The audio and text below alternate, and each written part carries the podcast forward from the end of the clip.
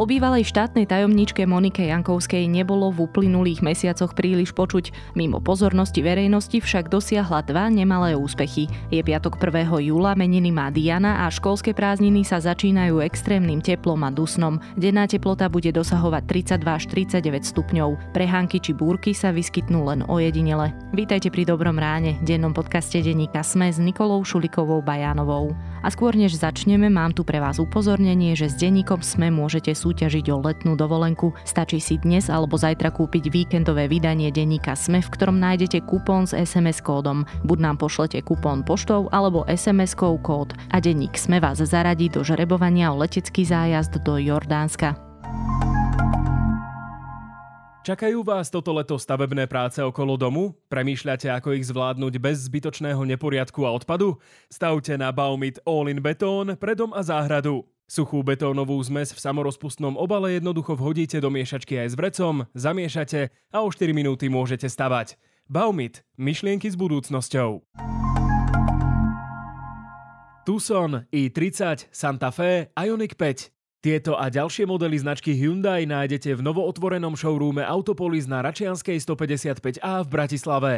Nová predajňa Autopolis vás privíta v krásnych, novozrekonštruovaných priestoroch s prvou Hyundai elektrifikovanou zónou v Bratislave. Počas návštevy zaparkujete zdarma a môžete si dobiť svoj elektromobil. Navštívte Autopolis Hyundai Showroom na Račianskej 155A www.autopolis.sk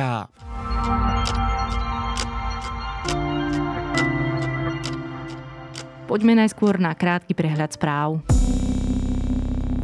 Inflácia by mala na Slovensku v tomto roku dosiahnuť úroveň 11,6% a hrubý domáci produkt by sa mal zvýšiť o 1,9%. Aj v budúcom roku inflácia prekročí 11%. Vyplýva to z makroekonomickej prognózy, ktorú vo štvrtok zverejnilo ministerstvo financií. Na daniach by Slovensko v roku 2023 malo vybrať o 2 miliardy viac, ako je schválený rozpočet. Prevyšujú infláciu narastú aj výdavky štátu, a to na dôchodky, mzdy či energie.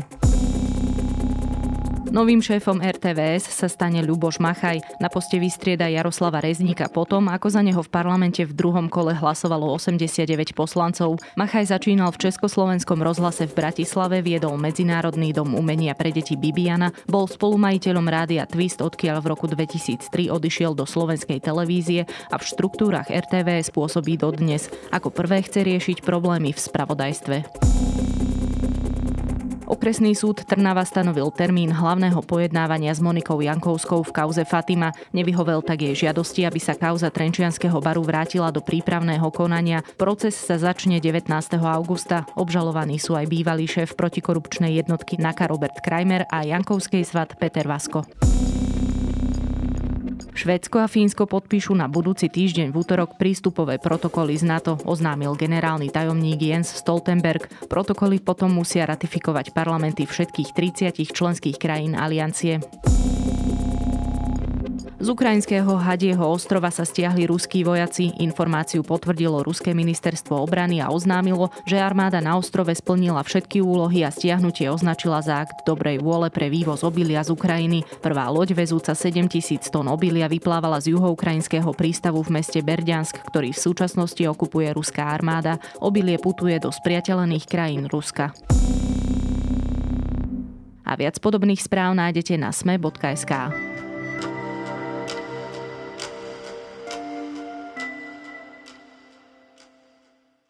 Bývalá štátna tajomníčka Monika Jankovská sa zbavila monitorovacieho náramku na nohe a takisto v zápetí všetkých ďalších obmedzení, ktoré boli podmienkou jej pobytu na slobode. Na tom, že ju naďalej vyšetrujú v korupčných kauzách Búrka a Výchrica sa ale nič nemení. No a rovnako poznáme už aj dátum súdu v kauze Baru Fatima.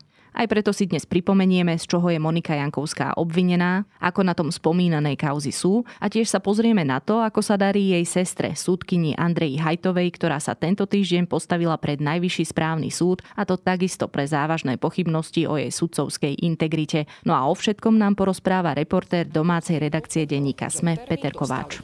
Avšak moja klientka v súčasnosti nie je schopná po psychickej stránke akéhokoľvek vyšetrovacieho úkonu a z lekárskej správy jej ošetrujúceho lekára vyplýva, že v prípade jej účasti by mohlo dôjsť k zhoršeniu zdravotného stavu. Peťo, takže ako to, že Monika Jankovská už nemá ani náramok, ani probačný dozor. V podstate je taká štandardná procedúra, že obvinený alebo prípadne väzobne stíhaní to vždy skúšajú a teda snažia sa dostať či už na slobodu alebo k zmierneným podmienkam. Toto isté sa stalo aj v prípade Moniky Jankovskej. Tá bola prepustená na slobodu ešte minulý rok v máji a v podstate po pol roku si podala žiadosť, o ktorej neskôr rozhodoval súd, aby ju teda pozbavili monitorovacieho náramku. Ono sa to totiž zdá, že človek je, je len s nejakým krúžkom okolo nohy a má voľný režim, ale nie je to úplne tak, pretože naozaj ten signál, ktorý sa vysiela a to monitorovanie cez GPS je naozaj veľmi presné, sú tam presne stanovené také okruhy, v ktorých sa človek môže pohybovať alebo časové pásma, v ktorých môže výjsť z domu a kam môže ísť. Je to tým pádom možno aj stiesňujúce alebo psychicky náročné, na čo sa aj odvolala Monika Jankovská, ktorá viac menej sa netají tým, že má psychické problémy už od pobytu vo väzbe. Na súdy teda vyhovel, stalo sa to ešte v novembri minulého roka. Napriek tomu, že teda to nebolo nejako medializované, my sme zistili, že napokon v apríli, čiže pred dvoma mesiacmi, súd zrušil aj zvyšné opatrenia, medzi, medzi ktorými bolo napríklad, aby sa pravidelne hlásila u probačného mediačného úradníka a teda mala nejaké konzultácie s tým, ako sa pohybuje, ako žije a tak ďalej. My samozrejme nie sme psychológovia a dokážem pochopiť, že ten náramok je naozaj nepríjemná vec, ale ten probačný dozor zase asi nie je až taký obrovský nátlak na psychiku, alebo? To je zrejme ťažké posudzovať, je, je možno naozaj náročné vžiť sa do tej kože, ale dodal by som možno to, že ten dozor nejaký čas trval a v tomto prípade už ani prokuratúra neprotestovala, pretože naozaj to vyšetrovanie búrky prebieha už 2,5 roka, čiže tie základné a naozaj nevyhnutné úkony už boli urobené, boli urobené zrejme aj dávno, čiže je možno aj prírodzené, že, že väčšina tých, tých obmedzení už padla. Možno, že také základné by bolo ešte zamedzenie vycestovania do zahraničia. Priznám sa, že to nie je zrejme, či Monika Jankovská má niečo takéto zakázané. Napokon ani nemusí mať, už sme videli napríklad pri Norbertovi Bodorovi, ktorý je už aj obžalovaný a chodí pred súdy, že naďalej cestuje do zahraničia. Vidíme to aj pri iných obžalovaných, čiže v konečnom dôsledku Monika Jankovská možno aj môže chodiť napríklad aj na letnú dovolenku. Mhm. Čiže ak to zhrniem, tak e, nerobilo jej to dobre a nie je to v tejto chvíli až také potrebné. Nie, pretože v podstate na jej obvineniach alebo aj obžalobe, kde už sa chystá pojednávanie na, na súde, uh, tak s týmito prípadmi to nejako nesúvisí, to, nemení to na nich nič. Oni mali ale aj taký ten dôvod, aby neovplyvňovala vyšetrovanie. Znamená to tým pádom, že to vyšetrovanie je teraz uzavreté? To určite nie, najmä teda vyšetrovanie kauzy Búrka a Výchrica naďalej pokračuje. Skôr by sme mali vychádzať z toho, že napríklad ovplyvňovať koho, keď tí svetkovia už boli vypočutí. Čiže skôr treba naozaj vychádzať z toho, že to vyšetrovanie už trvá pomerne dlho. Tak si poďme najskôr ešte pripomenúť, že z čoho je vlastne podozrivá, kde je a z čoho obvinená a čo jej hrozí. Tých vecí je viac. Začal by som možno aj až tou najzložitejšou, alebo tá, ktorá sa dostala najďalej. To je kauza Trenčianského baru Fatima, ktorý prihrala ešte ako Trenčianská súdkynia gangu Čongradiovcov. No a v tejto veci teda je už aj obžalovaná. Doteraz sme čakali na to, že či súd sa bude zaoberať tou obžalobou, pretože ako som už naznačil, Monika Jankovská sa odvoláva na to, že má psychické problémy. Jej posúdky, ktoré už aj vznikli, hovoria o tom, že nie je schopná zúčastňovať sa akýchkoľvek právnych úkonov. To znamená, že je tam predpoklad, že ona napríklad nebude chodiť na pojednávanie, nebude môcť e, vypovedať, alebo teda sa aspoň odvolá na to, že toho nie je schopná. No a teda tam súd napokon práve vo štvrtok rozhodol, že vytýči ten termín, dal to na 19. augusta. Všetko prebehne na okresnom súde v Trnave, kam sa to presunulo z Trenčína kvôli tomu, že teda ona má blízke kontakty na tamojších sudcov, aj keď teda miestne príslušne to mal prejednať Trenčín. Čiže tam v tomto prípade v kauze Fatima je obžalovaná aj s Robertom Krajmerom, bývalým funkcionárom NAKA a takisto so svojím svatom Petrom Vaskom. Čiže toto je prípad, ktorý je ďalej. No a zároveň Monika Jankovská je kľúčová postava z kauz Búrka a Výchrica. To, sú, to je tá veľká sudcovská kauza, kde sme videli zadržiavanie sudcov ešte v marci 2020. Tu je podozrivá z korupcie, zo spolupráce s Marianom Kočnerom, v prospech ktorého zatiaľ len podľa obvinení ovplyvňovala trestné konania a konania na súdoch. Ide tu najmä o kauzu zmenky, kde ako vieme už padol právoplatný verdikt pomerne dávno. Tie zmenky boli falošné. Jankovská sa z pozície či už bývalej súdkyne alebo štátnej tajomničky snažila ovplyvňovať svojich kolegov, aby rozhodli v prospech Mariana Kočnera. Čiže 3 milióny ste nezobrali od nikoho? Nie, absolútne nie. V akom štádiu sú spomínané kauzy? Už si povedal teda o kauze Baru Fatima, že je vytýčený deň súdu. Bude to teda v auguste, takže tam si počkáme, čo sa udeje, ale čo tie ostatné dve? Ostatné dve sa vyšetrujú viac menej súčasne, pretože to je, Vychrica je viac menej nadvezujúca kauza na, na kauzu Búrka. No a tu je to trochu komplikovanejšie, pretože naozaj to vyšetrovanie 2,5 roka je už naozaj veľmi dlhé. Napokon to pripúšťa aj prokuratúra. Stalo sa tu viacero vecí, napríklad na začiatku teda bola pomerne liknavá, čo konštatovala aj najvyšší súd, pôvodná prokurátorka v tejto kauze, Valeria Simonová.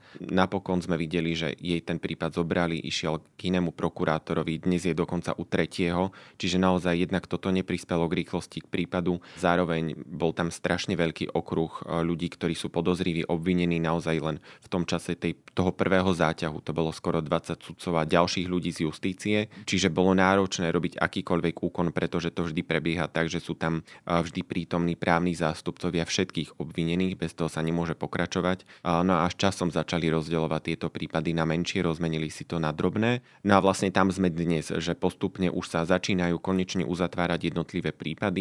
Videli sme zatiaľ len jednu jedinú podanú obžalobu alebo skôr len návrh na obžalobu. To sa týka Davida Lindnera, bývalého šéfa okresného súdu Bratislava 3. Na tých ďalších čakáme. Vieme povedať z rozhovoru so špeciálnym prokurátorom Danielom Lipšicom, že Monika Jankovská by mala byť medzi tými prvými, na ktorých bude zrejme podaná obžaloba. Zatiaľ sa tak nestalo, ale teda vyšetrovanie stále pokračuje. No a opäť mám tú otázku, to je vlastne ako možné, už si povedal, že si to teda prokurátor od prokurátora posúvajú, alebo že sa to jednému vezme a dá druhému a podobne. Ako je možné, že nikto ešte nie je obžalovaný? A to ani nehovorím o odsúdení. To je vec, na ktorú sa pýtame jednak pravidelne prokuratúry, ale aj samotných obvinených alebo ich advokáta. Oni naozaj hovoria, že tá masa tých obvinených veľmi, veľmi skomplikovala celý ten proces na začiatku. Čakalo sa tam, kto ako bude vypovedať, kedy boli tam veľké naozaj časové posuny. To rozdelenie tých kauz napokon pomohlo, ale nastal opačný extrém, že napríklad jeden človek je, je obvinený alebo v pozícii, v rôznych pozíciách v šiestich prípadoch. To znamená, že oni vyslovene fyzicky lietajú z výsluchu na výsluch. Veľmi sa to tým pádom administratívne skomplikovalo, pretože aby sme si tým pádom to vysvetlili, to neznamená vypočuť nejakého človeka na jednom mieste, ale keď, keď je v šiestich roz, rozdelených prípadoch, on musí napríklad ísť na tie výsluchy 6 krát, pretože vždy to s inými napríklad vyšetrovateľmi. Čiže naozaj sú to administratívne veľmi zložité úkony, napriek tomu sa dá povedať, že 2,5 roka je fakt veľa. To je možno tá procesná stránka celej veci a ukazuje sa z toho, že tie podozrenia o takej tej chobotnici sú aspoň, ja neviem, reálne, že to smeruje nejakým dobrým smerom. Vieme akoby identifikovať ten stred, od ktorého to celé zlo sa rozsievalo po tej justícii? To je možno veľmi amorfné takto pomenovať, ale teda áno, sú tam už také prípady, keď vidíme, že napríklad prípad zmenky, ktorý sme spomínali, je už právoplatne ukončený. To, že to nebolo v poriadku, tak to je zrejme aj z viacerých rozhodnutí súdov. Napokon aj Monika Jankovská povedala, že vo svojom čiastkovom priznaní, že teda ona nejakým spôsobom robila nátlak alebo rôzne aktivity. Síce druhým dýchom dodáva, že, že ona za to nebrala žiadne peniaze, že to robila v prospech Mariana Kočenera z nejakého kamarátstva, chcela nejako pomôcť strane Smer, ktorá ju aj napokon nominovala. Ale potom sú tam iné kauzy, kde naozaj sa ukazuje, že že možno je málo tých svedectiev alebo dôkazov. Zvonku sa ťažko sleduje to vyšetrovanie, pretože nevidíme do toho, čo všetko policia má ale, ale naozaj tam je možno aj ťažké to dokazovanie, pretože niektoré prípady sú staré niekoľko rokov, je možno ťažké dokázať sudcom a sú tam aj také prípady, že, že za nich niekto napísal rozhodnutie alebo verdikt, že na nich niekto vplýval, keď sa rozhodovali. Sú to naozaj veľmi citlivé veci a možno z tohto hľadiska je, je aj pochopiteľné, že to vyšetrovanie trvá. A ešte na druhej strane, ale to je len asi taká moja doložka, asi sa to ani nerobí úplne ľahko v prostredí, kde prebieha nejaká vojna v polícii a zároveň sa prokurátori hádajú medzi sebou. Toto všetko sú faktory, ktoré určite vplývajú. Zároveň si treba uvedomiť, že aj tieto kauzy sudcovské, ktoré spomíname, boli obrovským zásahom, ktorý nemá obdobu. Aj v tej justícii spôsobili určité otrasy. A naozaj bola to taká kauza, že veľmi citlivo aj tí samotní sudcovia k tomu pristupovali, aby Lebo naozaj... hovoria o svojich, alebo rozhodujú o svojich kolegoch a kolegyniach. Jednak o svojich kolegoch, ale zároveň oni, teda je ťažké obviniť sudcu, že teda tak ako rozhodol, že to nebolo z presvedčenia, le, lebo mal taký právny názor, čiže naozaj to dokazovanie musí byť veľmi jasné. Späť k Monike Jankovskej, ktorá bola nominantkou Smeru a vypovedala o kauze, alebo teda vypovedala o zmenkách, že chcela pomôcť Smeru, nech už to znamená, čo to znamená. Ako sa vlastne stavia Robert Fico a jeho strana dnes k Monike Jankovskej? podstate tak ako stále v minulosti, uh, už aj po jej odchode z ministerstva spravodlivosti jej ďakovali za dobre vykonanú prácu, nedali na ňu dopustiť a dnes vidíme, že na tlačových konferenciách Robert Fico opakovane uh, spomína aj Moniku Jankovskú ako ten príklad uh, pomsty súčasnej gar- garnitúry na, na nominantoch Smeru a teda bývalej vlády. Ja ani v podstate nemám dôvod komentovať to, čo sa objavilo v médiách, nejakú výpoveď, ktorá bola zo strany pani Jankovskej, pretože je to len jeden z ďalších dôkazov, že Smer a jeho predstavitelia absolútne nič nemajú s tým, čo si vymyslíte, že spoločné majú. Mňa mrzí niečo iné. A myslím, že aj sám ju minule spomen, spomenul ako človeka, a, ktorému sa podpísalo vyslovene na psychickom zdraví to prenasledovanie, ako to on hovorí, a, súčasným vedením polície a prokuratúry. No tak toľko ju tam trápili, toľko ju trápili, až teda niečo začala rozprávať už si spomenul svata Moniky Jankovskej. Petra Vaska. Petra Vaska, eh, ktorý figuruje v kauze Baru Fatima, ale my tu máme ešte aj sestru Moniky Jankovskej, a to konkrétne súdkyňu Andreu Hajtovú. Verejnosť si mohla tento týždeň prvýkrát vypočuť jej verziu udalostí, podľa ktorých mala klamať a podľa ktorých je aj spájaná s Marianom Kočnerom. Takže čo sa vlastne deje okolo sestry Moniky Jankovskej? Prípad Andrej Hajtovej je, je zaujímavý sám o sebe. Aby sme možno pre kontext vysvetlili, je to súdkynia Krajského súdu Bratislava a práve ona sedela v minulosti v Senáte, ktorý veľmi pochybným spôsobom udržal pri živote v úvodzovkách jednu z 8 miliónov nových zmeniek Mariana Kočnera, ktoré sa týkali televízie Markíza. Právne je to strašne veľká motanica, len aby som to vysvetlil. Ten Senát, ako konštatoval neskôr aj ústavný súd, rozhodoval veľmi svojvoľne. Jeho úlohou, ktorá sa naozaj rokmi praxe osvedčila tak to malo fungovať, to, že mala zastaviť konanie o jednej z tých zmeniek. On ju vyslovene tento Senát ako keby udržal pri živote a nechal také prerušené konanie sa to volá. No a, no a teda Andrea Hajtová veľmi zvláštnym spôsobom a na poslednú chvíľu zaskakovala za kolegyňu v Senáte, ktorý posudzoval takúto zmenku. No a aj toto naznačovalo, že ona by podobne ako jej sestra mohla mať blízky vzťah s Marianom Kočnerom, ktorý teda vystupoval v danom prípade a, a nejakým spôsobom sa dostala do vyšetrovania možnej korupcie na súdoch, ktorá neskôr vyústila práve do kauzy Búrka a Výchrica. No a bola medzi súdcami, ktorým zadržali mobil. Celé sa to dialo ešte v lete v roku 2019 ona neskôr, keď vysvetľovala súdnej rade, ktorá prešetrovala celý ten incident týkajúci sa súdcov, že čo sa stalo v jej prípade, tak okrem iného tvrdila, že teda ona Mariana Kočnera nepozná, čo napokon dodnes sa nepotvrdilo, že by ho bližšie poznala, ale teda aj to, že ona predtým, ako odovzdala mobil, ktorým chceli dokázať, či je nejako prepojená na Kočnera alebo nie, že z neho nič nevymazávala. No a za toto si neskôr vyslúžila disciplinárku, pretože práve prešetrovanie znalcom toho zábaného mobilu ukázalo, že z neho bolo vymazaných niekoľko správ, kontaktov a dokonca až 17, celkovo 20 konverzácií na aplikácie Trema, ktorú teda používal práve aj Marian Kočner, napríklad aj pri komunikácii s Monikou Jankovskou. Ty si tam v stredu bol, tak nám môžeš aspoň porozprávať, ako to prebiehalo a, a ako to dopadlo.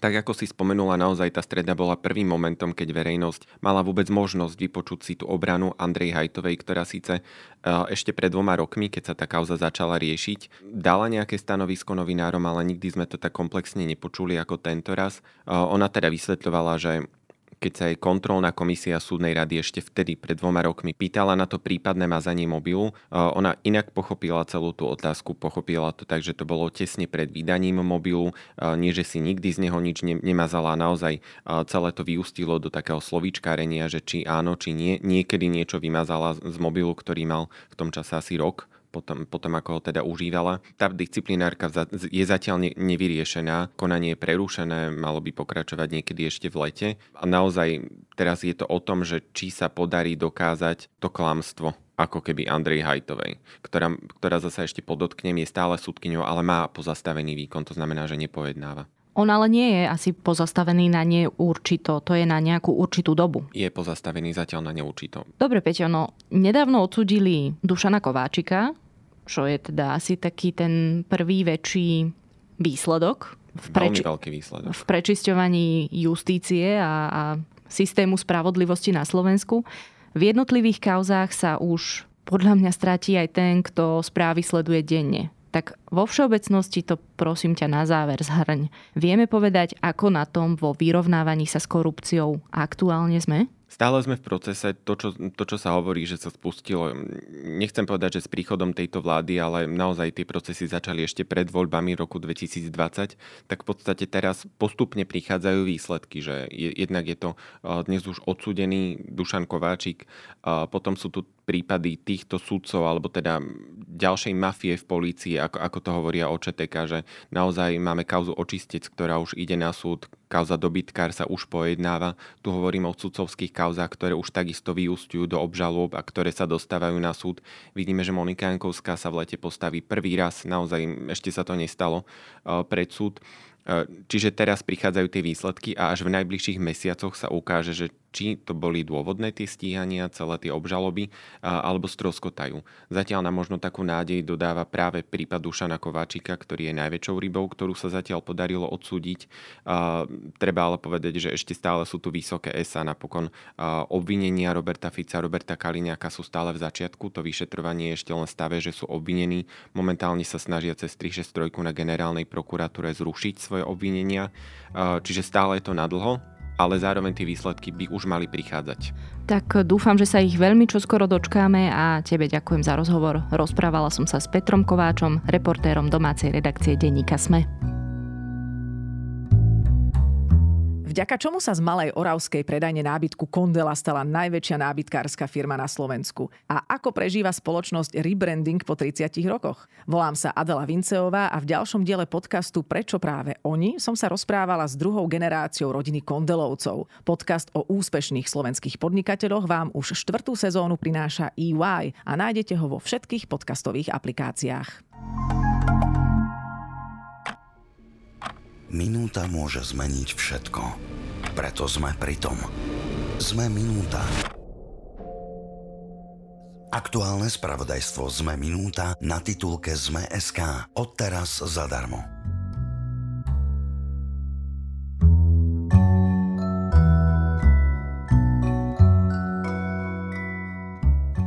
Keď už bola reč o väzenskom systéme, naozaj odporúčam podcast Ear Hustle. Okrem iného ide o finalistu Pulicerovej ceny. Tvoria ho dvaja bývalí väzni, ktorí sa rozprávajú s inými odsúdenými, ale aj prepustenými na slobodu. Pre jeho prístup, spracovanie a humanizáciu so schopnosťou nájsť humor aj na najnepravdepodobnejších miestach si vyslúžil množstvo pochvál, napríklad od médií The Atlantic či Rolling Stones. Publikovaných má už niekoľko sérií a tak je možno skvelé sa do neho pustiť na dovolenke alebo ešte lepšie pri cestovaní na road tripe.